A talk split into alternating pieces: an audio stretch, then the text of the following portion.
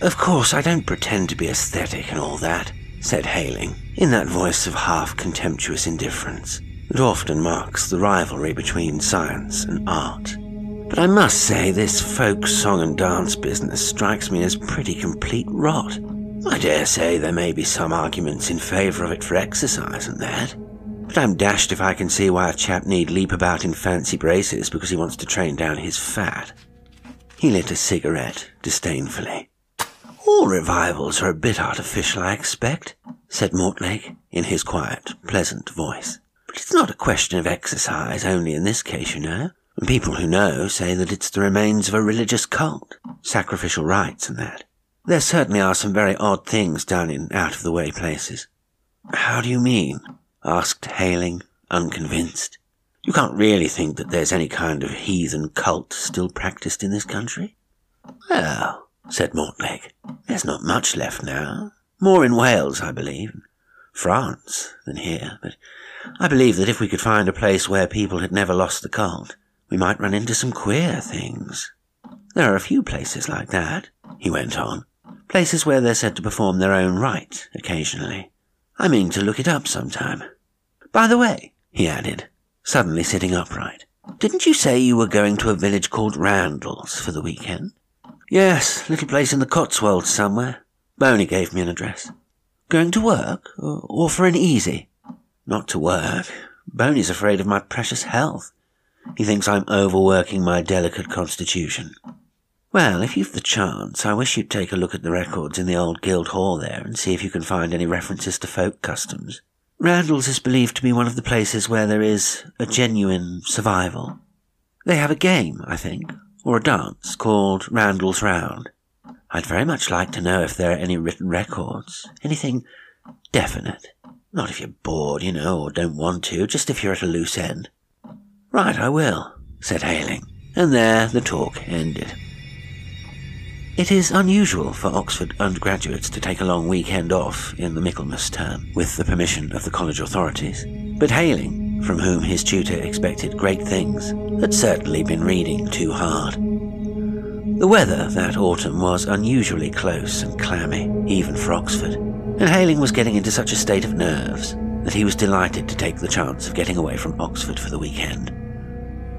The weather, as he cycled out along the Woodstock Road, was moist and warm, but as the miles slipped by and the ground rose, he became aware of the softness of the air, the pleasant lines of the bare, sloping fields, quiet of the low, rolling clouds.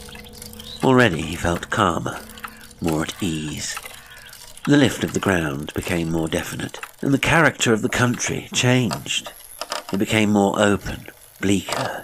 It had something of the quality of moorland, and the little scattered stone houses had that air of being one with the earth that is the right of moorland houses. Randall's was, as Hayling's tutor had told him, quite a small place, though it had once boasted a market. Round a little square space, grass-grown now, where once droves of patient cattle and flocks of shaggy Cotswold sheep had stood to be sold, were grouped houses, mostly of the 17th or early 18th century, made of the beautiful mellow stone of the Cotswolds. And Hayling noticed among these one building of exceptional beauty, earlier in date than the others, long and low, with a deep square porch and mullioned windows. "That's the guild hall Mortlake spoke of, I expect," he said to himself, as he made his way to the Flaming Hand Inn, where his quarters were booked. "Quite a good place to look up town records. Queer how that sort of vague rot gets hold of quite sensible men." Hayling received a hearty welcome at the inn. Visitors were not very frequent at that time of year, for Randall's is rather far from the good hunting country. Even a chance weekend was something of an event. Hayling was given a quite exceptionally nice room, or rather a pair of rooms, for two communicated with one another on the ground floor. The front one, looking out onto the old square, was furnished as a sitting room. The other gave onto the inn yard, pleasant cobbled place surrounded by a moss-grown wall and barns with beautiful lichened roofs. Hayling began to feel quite cheerful and vigorous as he lit his pipe and prepared to spend a lazy evening. As he was settling down in his chair with one of the inn's scanty supply of very dull novels, he was mildly surprised to hear children's voices chanting outside. He reflected that Guy Fawkes' day was not due yet, and that in any case the tune they sang was not the formless huddle usually produced on that august occasion. This was a real melody, rather an odd, plaintive air, ending with an abrupt drop that pleased his ear. Little as he knew folklore, and much as he despised it, Hayling could not but recognise that this was a genuine folk air, and a very attractive one. The children did not appear to be begging. Their song finished, they simply went away. But Hayling was surprised when some minutes later he heard the same air played again, this time on a flute or flageolet. There came also the sound of many feet in the market square. It was evident that the whole population had turned out to see some sight. Mildly interested, Hayling rose and lounged across to the bay window of his room. The tiny square was thronged with villagers, all gazing at an empty space left in the centre. At one end of this space stood a man playing on a long and curiously sweet pipe. He played the same haunting, plaintive melody again and again. In the very centre stood a pole, as a maypole stands in some villages. But instead of garlands and ribbons, this pole had flung over it the shaggy hide of some creature like an ox. Hayling could just see the blunt, heavy head with its short, thick horns. Then, without a word or a signal, men came out from among the watchers and began a curious dance. Hayling had seen folk dancing done in Oxford, and he recognised some of the features of the dance, but it struck him as being a graver, more barbaric affair than the performances he had seen before. It was almost solemn. As he watched, the dancers began a figure that he recognised. They took hands in a ring, facing outwards. Then, with their hands lifted, they began to move slowly round, counterclockwise. Memory stirred faintly, and two things came drifting into Hayling's mind. One, the sound of Mortlake's voice as the two men had stood watching a performance of the Headington Mummers. That's the back ring. It's supposed to be symbolic of death, a survival of a time when a dead victim lay in the middle and the dancers turned away from him. The other memory was dimmer, for he could not remember who had told him that to move in a circle counterclockwise was unlucky. It must have been a Scot, though, for he remembered the word Widdershins. These faint stirrings of memory were snapped off by a sudden movement in the dance going on outside. Two new figures advanced. One, a man whose head was covered by a mask made in the rough likeness of a bull. The other, shrouded from head to foot in a white sheet, so that even the sex was indistinguishable. Without a sound, these two came into the space left in the centre of the dance. The bull-headed man placed the second figure with its back to the pole where hung the hide. The dancers moved more and more slowly. Evidently some crisis of the dance was coming. Suddenly, the bull-headed man jerked the pole so that the shaggy hide fell outspread on the shrouded figure standing before it. It gave a horrid impression, as if the creature hanging limp on the pole had suddenly come to life, and with one swift, terrible movement had engulfed and devoured the helpless victim standing passively before it. Hayling felt quite shocked, startled as if he ought to do something. He even threw the window open, as though he meant to spring out and stop the horrid rite. Then he drew back, laughing a little at his own folly. The dance had come to an end. The bull-headed man had lifted the hide from the shrouded figure and thrown it carelessly over his shoulder. The flute player had stopped his melody, and the crowd was melting away. "What a queer performance," said Hayling to himself. "I see now what old Mortlake means. It does look like a survival of some sort. Where's that book of his?" He rummaged in his rucksack and produced a book that Mortlake had lent him, one volume of a very famous book on folklore. There were many accounts of village games and feasts, all traced in a sober and scholarly fashion to some barbaric, primitive rite. He was interested to see how often mention was made of animal masks, or of the hides or tails of animals being worn by performers in these odd revels. There was nothing fantastic or strained in these accounts, nothing of the romantic type that Hayling scornfully dubbed aesthetic. They were as careful and well authenticated as the facts in a scientific treatise. Randall's was mentioned, and the dance described. Rather scantily, Hayling thought, until reading on, he found that the author acknowledged that he had not himself seen it, but was indebted to a friend for the account of it. But Hayling found something that interested him.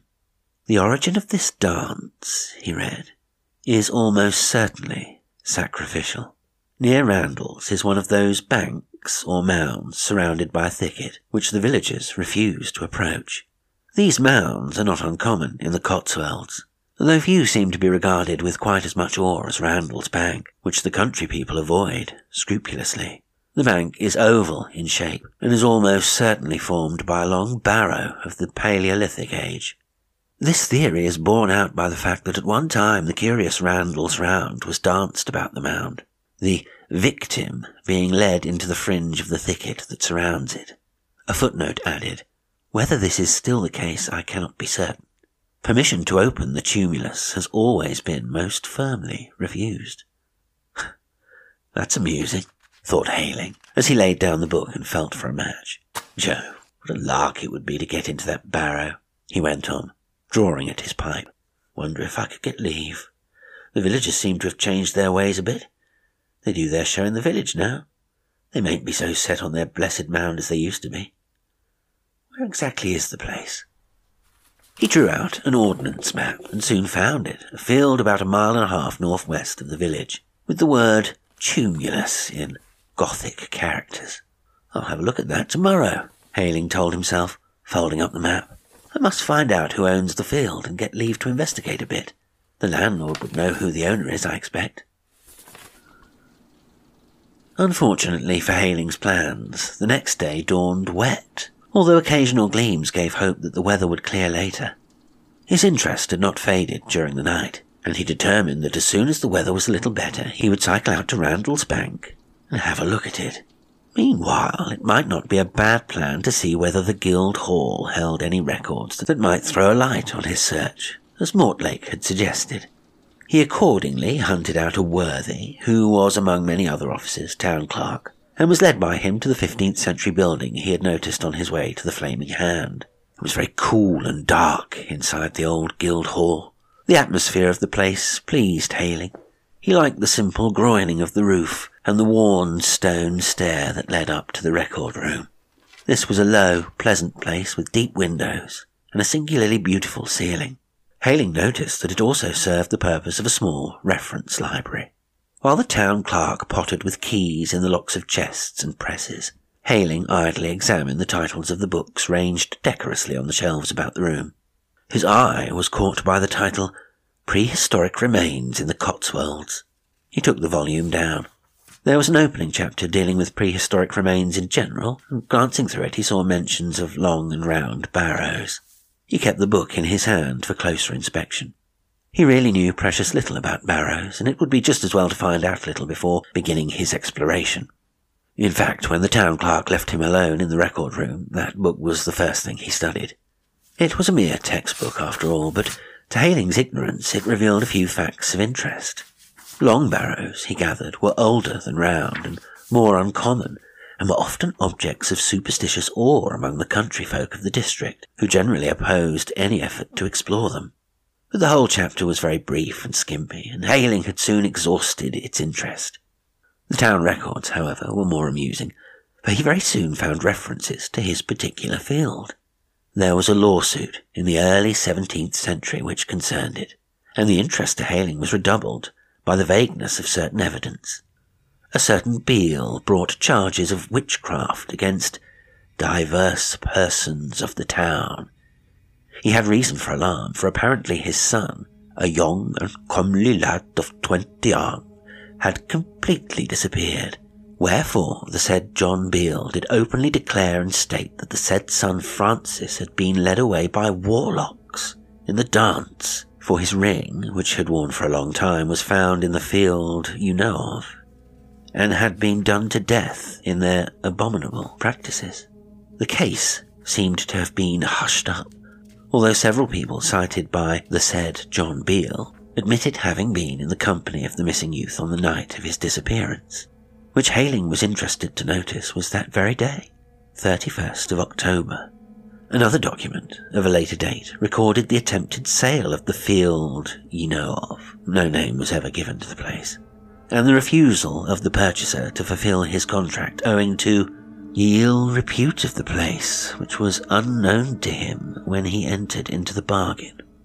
The only other documents of interest to Hayling were some of the 17th century, wherein the authorities of the Commonwealth inveighed against the lewd games and dancing which are service to Satan, and a most strong abomination to the Lord. These spoke openly of devil worship and loathly ceremony at the bank in the field.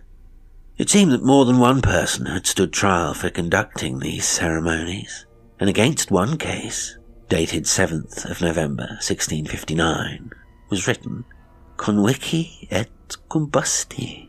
Good Lord, burnt! Exclaimed Hayling aloud. What an appalling business! I suppose the poor beggars were only doing much the same thing as those chaps I saw yesterday. He sat lost in thought for some time. He thought how that odd tune and dance had gone on in this remote village for centuries. Had there been more to it once, he wondered. Did that queer business with the hide mean, well, some real devilry? Pictures floated into his mind. Odd, squat little men, broad of shoulder and long of arm, naked and hairy, dancing in solemn, ghastly worship, dim ages ago. This business was getting a stronger hold of him than he would have thought possible.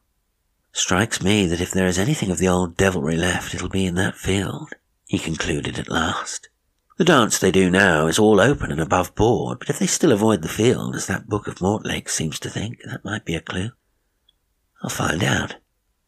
He rose and went down to inform the town clerk that his researches were over, and then went back to the inn in a comfortable frame of mind. Certainly his weekend was bringing him distraction from his work. No thought of it had entered his head since he first heard the children singing outside the inn. The landlord of the Flaming Hand was a solid man who gave the impression of honesty and sense. Hayling felt that he could depend upon him for a reasonable account of the field which he wot of. He accordingly tackled him after lunch, and was at once amused, surprised, and annoyed to find that the man hedged as soon as he was questioned on the subject. He quite definitely opposed any idea of exploration.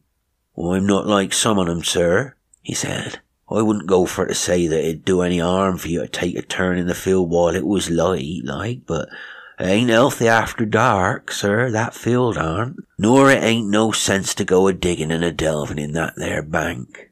Oh, I've lived in this here place a matter of 40 year, man and boy, and I know what I'm a-saying of. But why isn't it healthy? Is it marshy? No, sir, it ain't not to say marshy. Don't the farmers ever cultivate it? Well, sir, all I can say is I been in this place 40 year, man and boy, and it ain't never been dug nor ploughed nor sown nor reaped in my memory, nor yet in my father's, nor in my grandfather's. Crops wouldn't do, sir, not in that field. Well, I want to go and examine the mound. Who's the owner? I ought to get his leave, I suppose. Well, you won't do that, sir. Why not? 'Cause I'm the owner, sir. And I won't have anyone, not the king hisself, nor yet the king's son, a-digging in that bank. Not for a wagon load of gold, I won't." Hayling saw it was useless. "Oh, all right, if you feel like that about it," he said carelessly. The stubborn, half-frightened look left the host's eyes. "Thank you, sir," he said, quite gratefully. But he had not really gained the victory. Hayling was as obstinate as he, and he had determined that before he left Randall's he would have investigated that barrow. If he could not get permission, he would go without. He decided that as soon as darkness fell, he would go out on the quiet and explore in earnest. He would borrow a spade from the open cart shed of the inn, a spade and a pick if he could find one. He began to feel some of the enthusiasm of the explorer. He decided that he would spend part of the afternoon in examining the outside of the mound. It was not more than a 10 minutes' ride to the field which lay on the road. It was, as the landlord had said, uncultivated. Almost in the middle of it rose a mass of stunted trees and bushes, a thick mass of intertwining boughs that would certainly take some strength to penetrate. Was it really a tomb? Hayling wondered, and he thought with some awe of the strange prehistoric being who might lie there, his rude jewels and arms about him. He returned to the inn, his interest keener than ever. He would most certainly get into that barrow as soon as it was dark enough to try. He felt restless now, as one always does when one is looking forward with some excitement to an event a few hours distant. He fidgeted about the room, one eye constantly on his watch. He wanted to get to the field as soon as possible after dark, for his casual inspection of the afternoon had shown him that the task of pushing through the bushes, tangled and interwoven as they were, would be no light one. And then there was the opening of the tumulus to be done. That soil, untouched by spade or plough for centuries, to be broken by the pick until an entrance was forced into the chamber within. He ought to be off as soon as he could safely secure the tools he wanted to borrow. But fate was against him. There seemed to be a constant flow of visitors to the Flaming Hand that evening. Not ordinary labourers dropping in for a drink, but private visitors to the landlord, who went through to his parlour behind the bar and left by the yard at the side of the inn. It really did seem like some silly mystery story, thought Hayling impatiently. The affair in the marketplace, the landlord's odd manner over the question of the field, and now this hushed coming and going from the landlord's room. He went to his bedroom window and looked out into the yard. He wanted to make quite sure that the pick and spade were still in the open cart shed. To his relief they were, but as he looked he got yet another shock. A man slipped out from the door of the inn kitchen and slipped across the yard into the lane that lay behind the inn. Another followed him, and a little later, another, and all three had black faces. Their hands showed light, and their necks, but their faces were covered with soot, so that the figures were quite indistinguishable. "This is too mad!" exclaimed Hayling half aloud. "Jove, I didn't expect to run into this sort of farce when I came here. Wonder if all Cross's mysterious visitors have had black faces. Anyway, I wish they'd buck up and clear out. I may not have another chance to go to that mound if I don't get off soon." The queer happenings at the inn now appeared to him solely as obstacles to his own movements. If their import came into his mind at all, it was to make him wonder whether there were any play like a mummers show which the village kept up, or games perhaps like those played in Scotland at Halloween. By Jove! That probably was the explanation. It was All Hallows' Eve. Why couldn't they buck up and get on with it anyhow? His patience was not to be tried much longer. Soon after 9 the noises ceased, but to make doubly sure, Hayling did not leave his room till 10 had struck from Randall's church. He got cautiously out of his bedroom window and landed softly on the cobbles of the yard. The tools still leaned against the wall of the open shed. Trusting man, Mr. Cross of the Flaming Hand. The shed where his cycle stood was locked though, and he swore softly at the loss of time this would mean in getting to the field. It would take him 25 minutes to walk. As a matter of fact, it did not take him quite so long, for impatience gave him speed. The country looked very beautiful under the slow-rising hunter's moon. The long bare lines of the field swept up to the ridges, black against the dark serene blue of the night sky. The air was cool and clean, with the smell of frost in it. Hayling, hurrying along the rough white road, was dimly conscious of the purity and peace of the night. At last the field came in sight, empty and still in the cold moonlight. Only the mound, black as a tomb, broke the flood of light. The gate was wide open, and even in his haste this struck Hayling as odd. "I could have sworn I shut that gate," he said to himself. "I remember thinking I must, in case anyone spotted I'd been in. It just shows that people don't avoid the place as much as old Cross would like me to believe." He decided to attack the barrow on the side away from the road, lest any belated labourer should pass by. He walked round the mound, looking for a thin spot in its defence of thorn and hazel bushes. But there was none. The scrub formed a thick belt all round the barrow. It was so high that he could not see the top of the mound at all. The confounded stuff might grow halfway up the tumulus for all he could see. He abandoned any idea of finding an easy spot to begin operations. It was obviously just a question of breaking through. Then, just as he was about to take this heroic course, he stopped short, listening. It sounded to him as if some creature were moving within the bushes. Something heavy, bulky, breaking the smaller branches of the undergrowth. "Must be a fox, I suppose," he thought. "But he must be a monster. He sounds more like a cow, though of course it can't be. Well, here goes."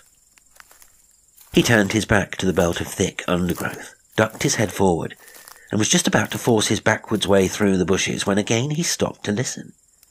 This time it was a very different sound that arrested him. It was the distant playing of a pipe. He recognised it, the plaintive melody of Randall's Round. He paused, listening. Yes, feet were coming up the road, many feet, pattering unevenly. There was some village game afoot then. The words of Mortlake's book came back to his mind. The author had said that at one time the barrow was the centre of the dance. Was it possible that it was so still that there was a second form, less decorous perhaps, which took place at night? Anyhow, he mustn't be seen, that was certain. Lucky the mound was between him and the road. He stole cautiously towards the hedge on the far side of the field. Thank goodness it was a hedge, and not one of those low stone walls that surround most fields in the Cotswolds. As he took cautious cover, he couldn't help feeling a very complete fool. Was it really necessary to take this precaution? And then he remembered the look of stubborn determination on the landlord's face. Yes, if he were to investigate the barrow, he must keep dark. Besides, there might be something to see in this business, something to delight old Mortlake's heart. The tune came nearer, and the sound of footsteps was muffled.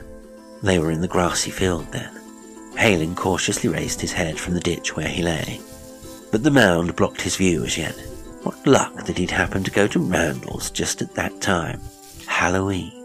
He remembered the documents in the Guildhall and John Beale's indictment of the men who, he averred, had made away with his son at Halloween. Hayling's blood tingled with excitement. The playing came closer, and now Hayling could see the figures of men moving into the circle they formed for Randall's Round.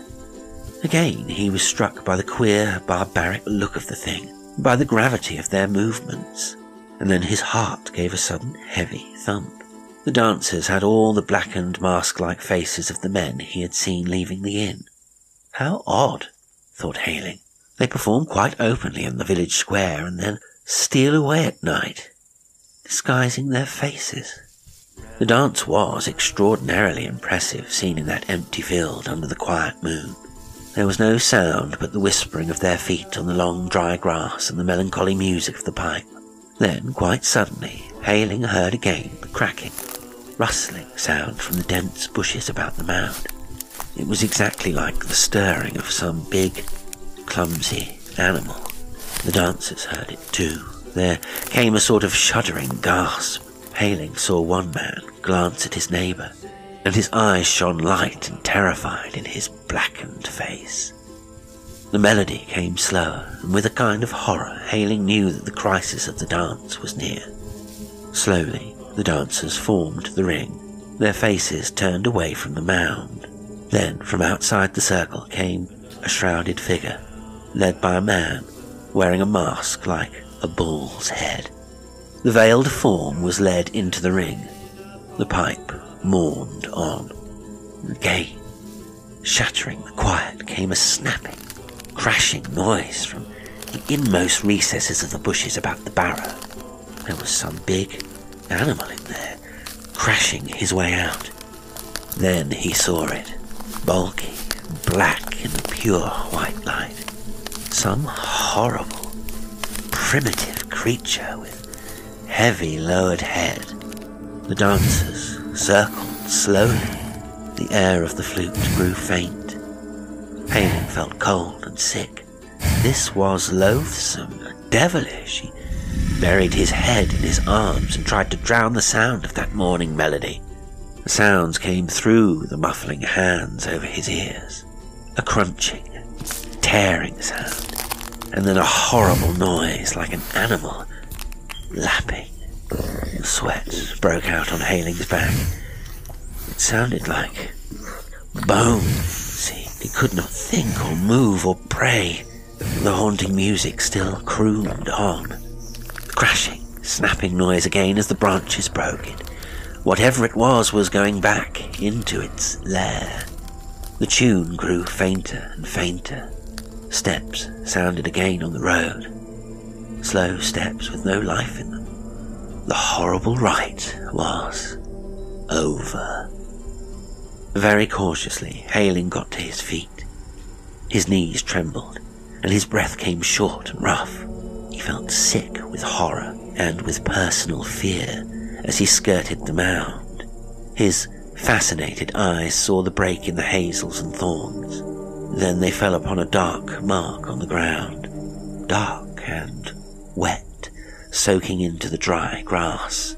A white rag, dappled with dark stains, lay near. Hayling could bear no more. He gave a strangled cry as he rushed, blindly stumbling, falling sometimes out of the field and down the road.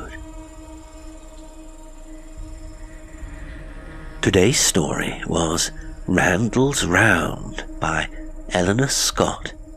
It was read by Jasper L'Estrange. Round, round, circle the mound. Dance and sing upon the barrow. What we bring we sow in the ground. The blood, bone and marrow. Another year round, round, circle the mound. And sing upon the barrow. What we bring we sow in the ground. The blood, bone and marrow.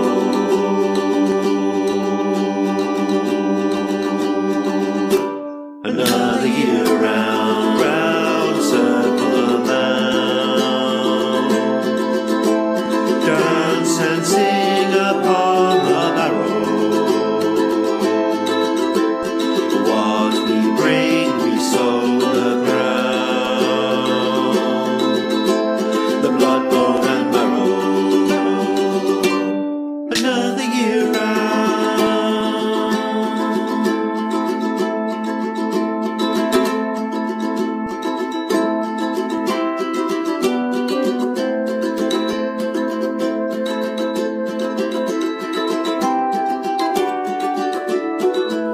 Enjoy the show, why not become a patron on Patreon and gain access to exclusive content? It's the surest way to help me keep creating. You can also buy me a coffee, like, subscribe, comment, share, follow on social media, and read the description for more information about the show and how you can engage with it. Until next time, sweet dreams.